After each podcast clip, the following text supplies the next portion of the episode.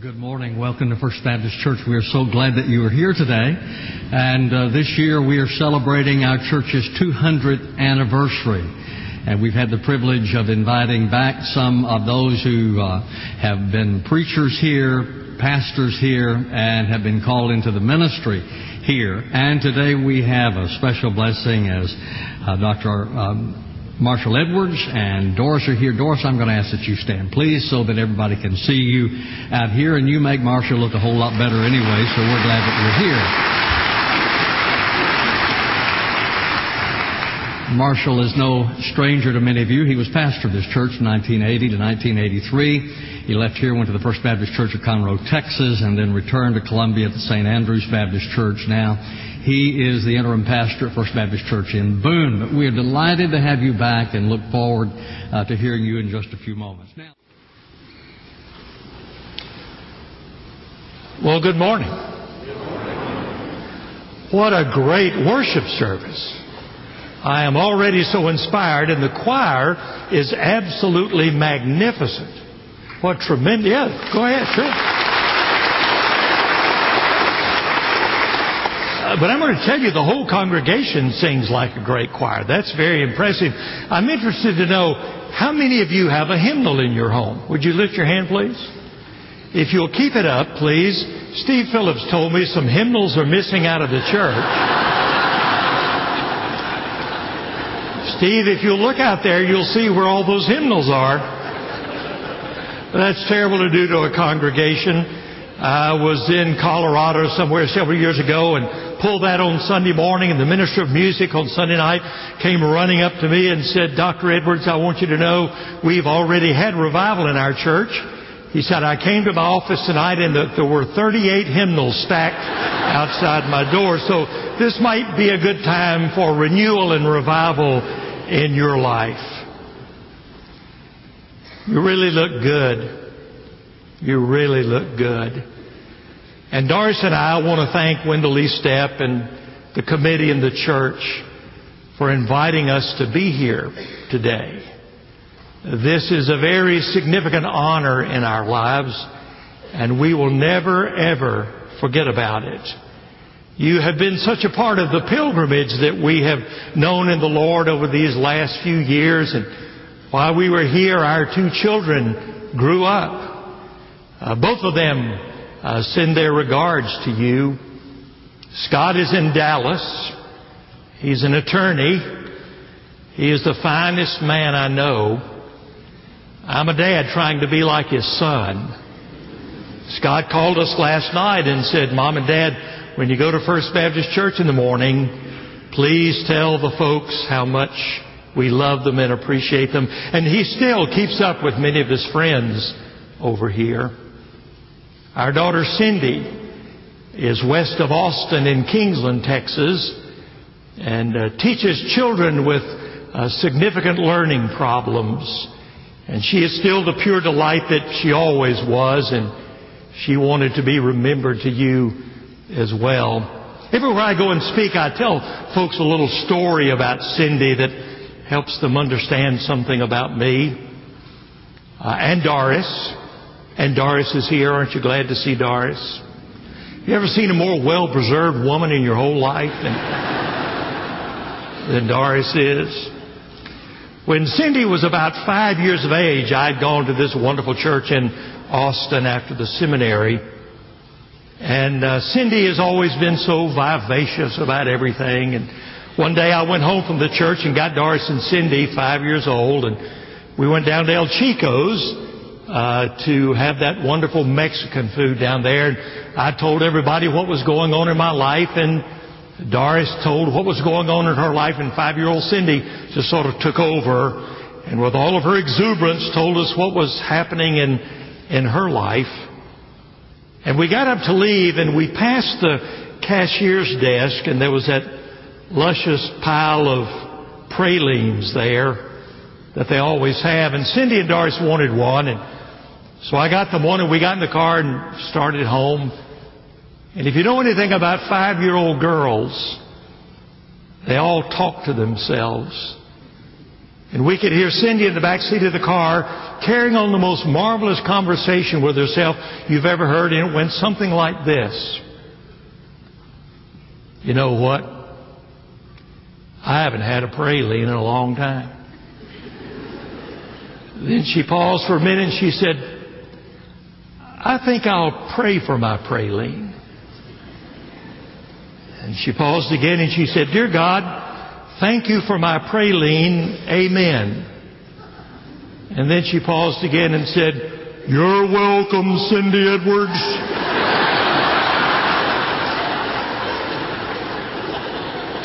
and so everywhere I go and preach, I tell folks that I know the good Lord pretty well, but nothing like Cindy does. I talk to God a lot, but He never answers me back audibly like He does Cindy. You know, things have changed some. Uh, when I was here, there was a school building on this uh, piece of property. And we worked real hard to get that school building. And now this magnificent sanctuary, this lighthouse to the glory of God is here. Congratulations to you on 200 years of great service in the name of our Lord and Savior Jesus Christ. And what Doris and I are praying is that you'll have hundreds of more years in which you will shine the light of the gospel in this community. You probably are not aware of it because you're busy serving the Lord, but you're not only one of the most significant churches in the state of South Carolina, but you're one of the most significant churches in all of Southern Baptist life. And when I tell people the places I've been and tell them that I was at First Baptist Church in Columbia, they always say, the Lord has used that church in a great way. I'm thankful for that, and I'm thankful for Wendell Estep's friendship. How gracious of him to have us here today. Well, I got to tell you just a little story. I do a lot of speaking these days for the Fellowship of Christian Athletes, and one of the coaches that I've met that I like so much is Art Baker, uh, who was Bobby Bowden's assistant head coach at Florida State, was coach here for a while. And he told me one time that his first coaching experience was when he was about 25 years of age and was at Eau Claire High School. And he said, my first year as a coach, we went to the state championship game. And he said, I was so young and so immature and so shook up. He said, I didn't really know how you handle that kind of experience. And he said, we were five points behind. And we were driving on the 20 yard line. And he said, if we scored the winning touchdown, we were going to win the state championship. And he said the quarterback came off the field and said, Coach, what play do you want me to call? And Art Baker said, Son, I really don't know what play to tell you to call. I'm just shook up. Just go call a play. And he said the player went back out on the field, called a double reverse. They scored the touchdown and won the state championship. And he said he was so excited and the quarterback came off the field and he said, son, how did you know to call that play? And he said, Coach, it was easy. When we lined up, I just looked on this side, and the end on this side was number seven, and the end on this side was number six, and six and seven is 15.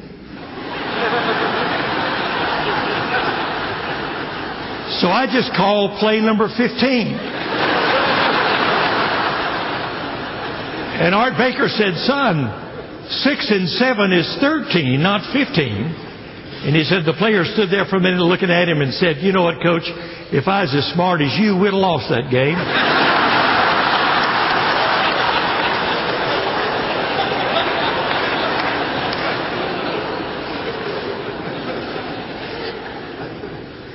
Well, I hope you have your Bible with you. And if you would turn to the book of First Thessalonians, chapter 5 beginning at verse 16, you probably already know that almost always at the end of the letters that he writes, the Apostle Paul gives some practical instruction. In fact, you also need to know that there is a word that he uses quite often in his letters. It is the word therefore. You find it in the book of Romans where Paul says, therefore, my brethren. And that's a transition word that Paul uses.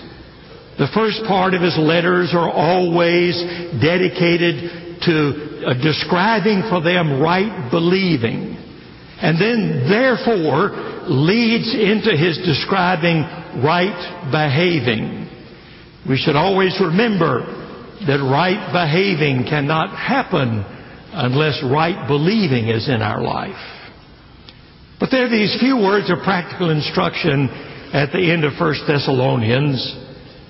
And the apostle says to these people, Rejoice evermore.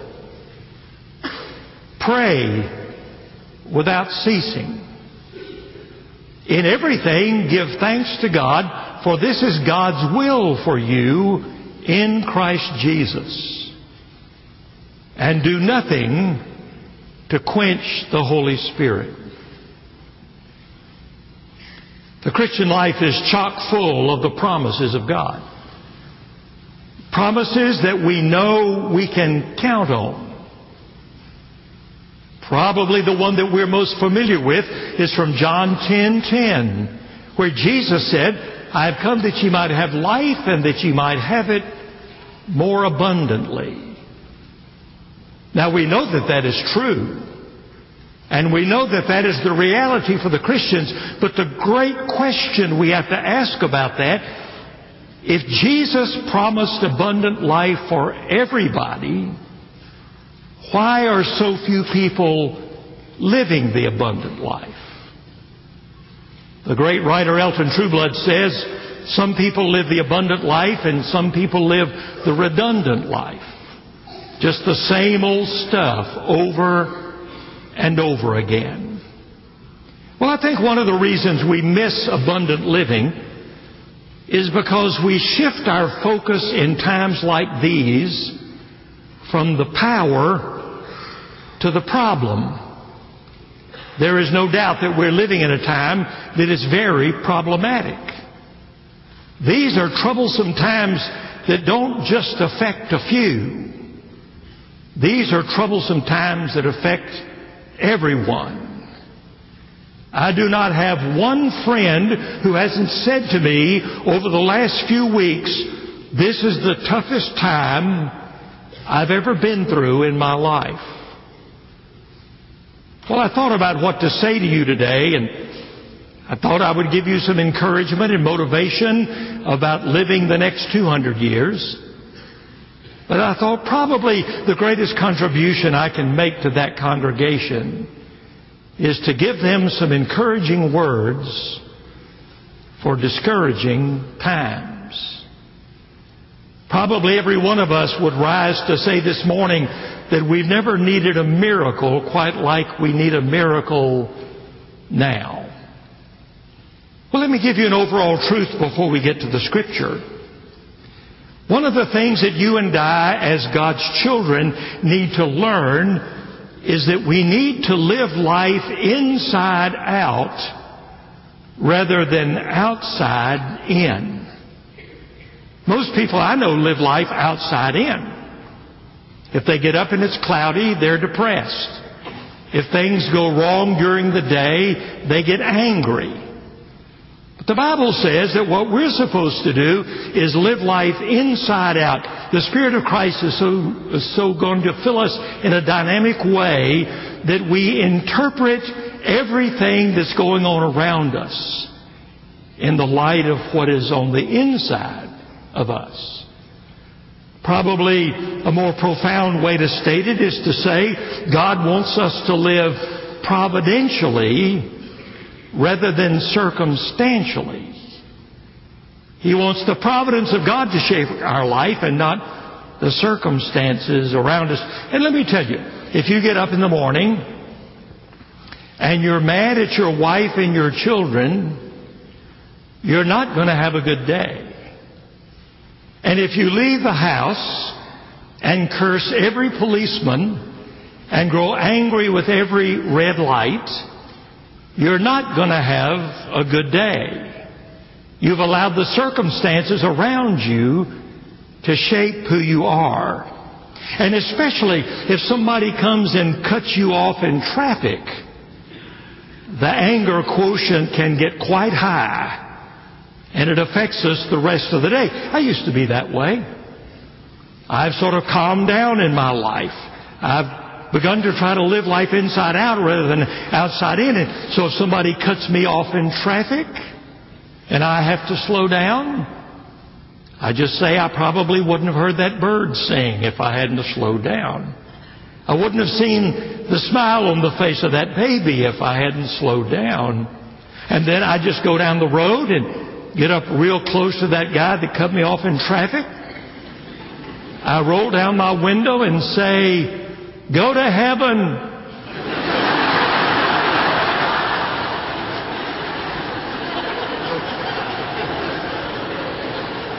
It's much better than handling it the other way. The Apostle Paul is writing to people who are discouraged. He's writing to people who are perplexed about life. The Thessalonian Christians were young. They didn't have the maturity to guide them along the way. They had some confusion about theology. They didn't understand it completely. They were being persecuted and they couldn't understand why God would allow that to happen to His children. Probably we've had thoughts like that. We've not been willing to express them to those around us because we didn't want to look like people who had a lack of faith. But we've wondered about God's participation in these times in our life. And so Paul pins these marvelous words that are meant to teach us about living life inside out. The first thing that Paul says is rejoice evermore. If we put that in contemporary language, Paul is saying greet life with joy and expectation. I have a lot of Christian friends who now see life as the enemy. But life is a gift from God. And we should every day greet life with joy and expectation. If you want to alter your attitude about living, start right there. We've lost our sense of wonder. We've allowed our thanksgiving to erode. And so we see every day as just like the humdrum day that came before it, and we don't celebrate its presence in our life. Uh, let me tell you, within the confines of my faith, what is the most profound and important thing I know. That is the reality that life is a gift. Life is not something we own or merit or possess or buy. Life is a gift from God.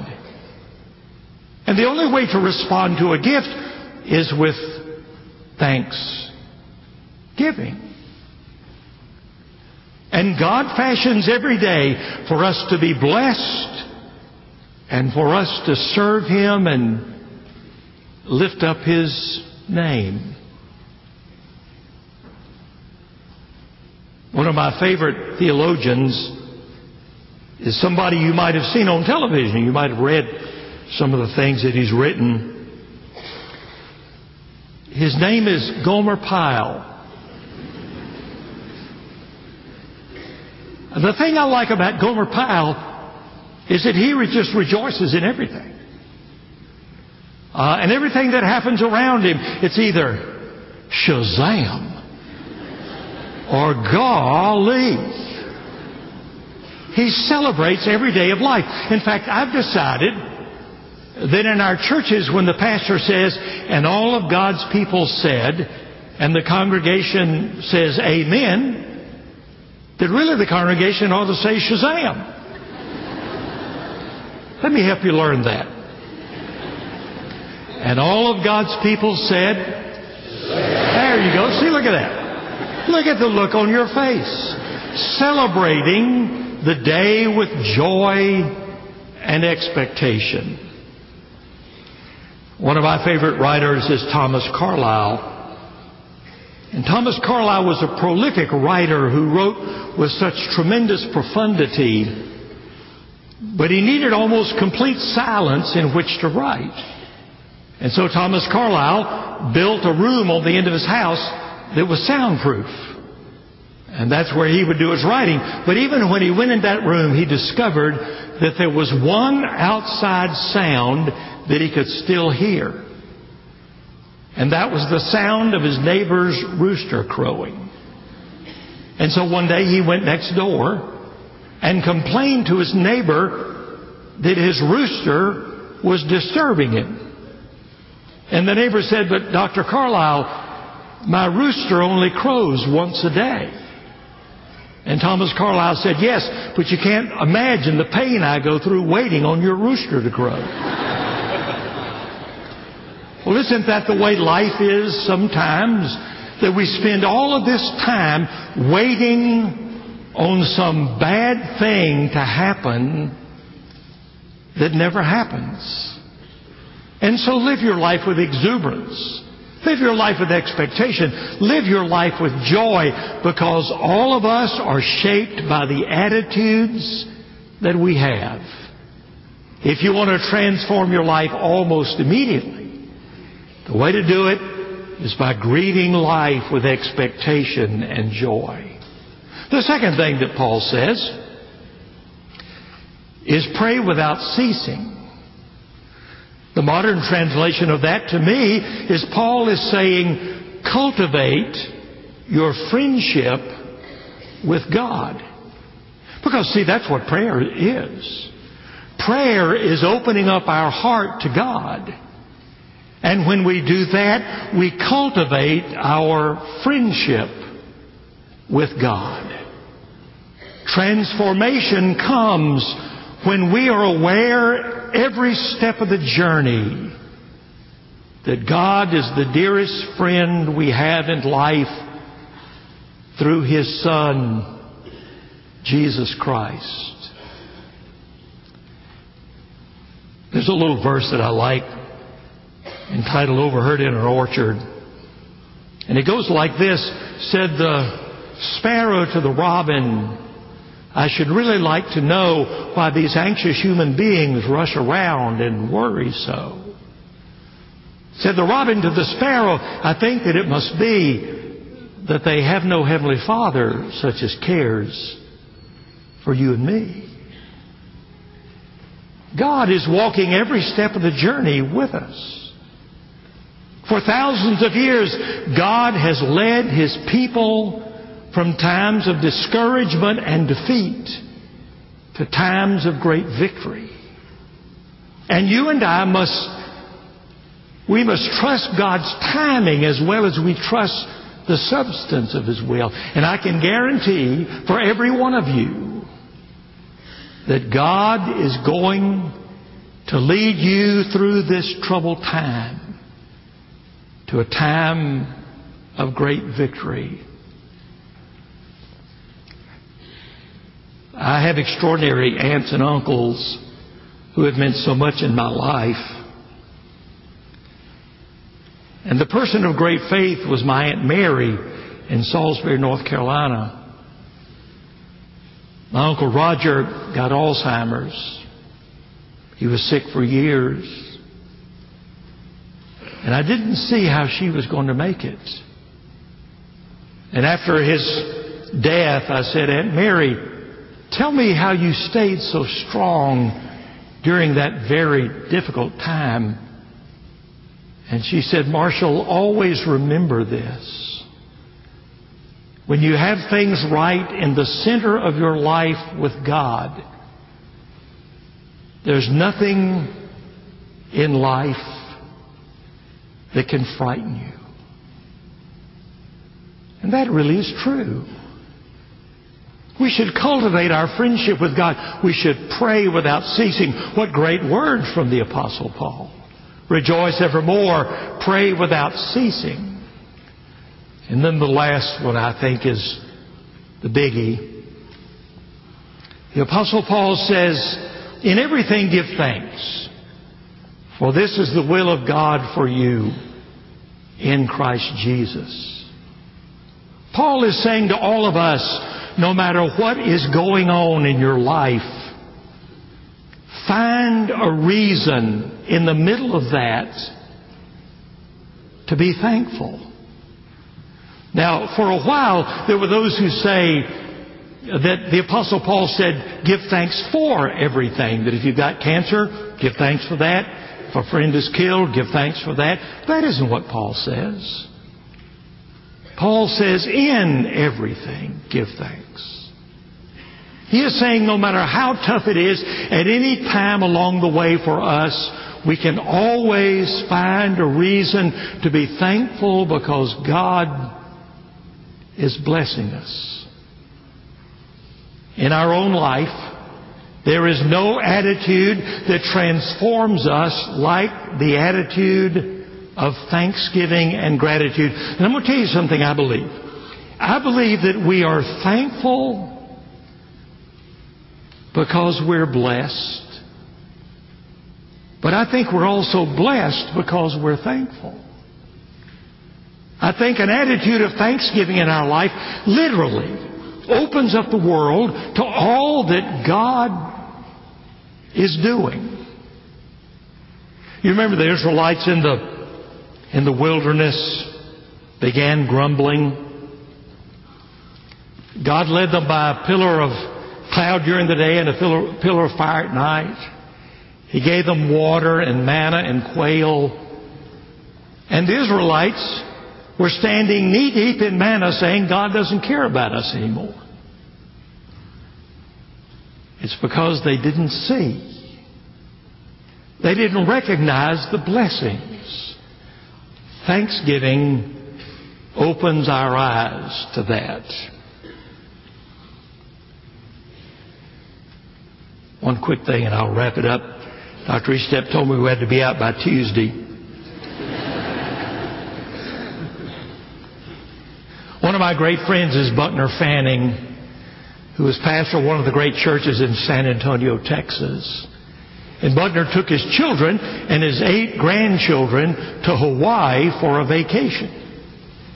And the last night they were there, the grandchildren decided to put on a play for the adults. They put a, a sheet in the room on a wire so that they could have a, a stage and a curtain.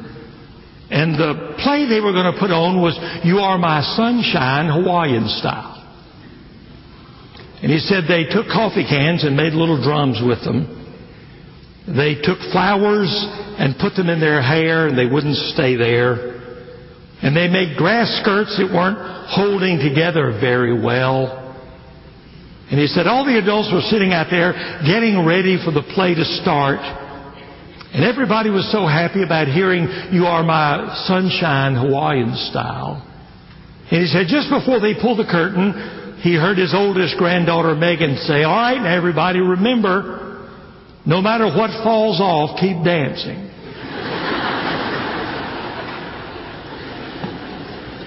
well, isn't that the way we're supposed to live life? No matter what falls off, keep dancing. No matter what goes wrong, no matter how tough it is, keep moving and keep giving thanks. Rejoice evermore. Pray without ceasing. And in everything give thanks, for this is God's will for you. There's a little chorus that sings itself in my heart every day. Are there any rivers that seem to be uncrossable? Are there any mountains you cannot tunnel through? God specializes in things that seem impossible. He knows a thousand ways to make a way for you. Keep dancing. Let's pray.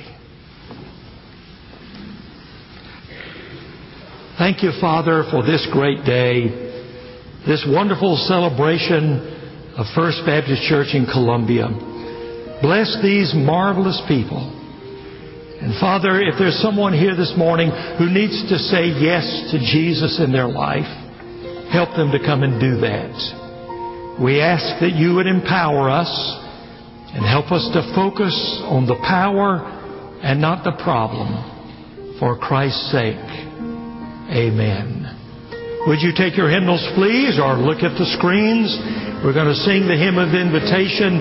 The staff will be here at the front. We ask you to come. If in any part of your life you need to say yes to Jesus, would you stand and would you come?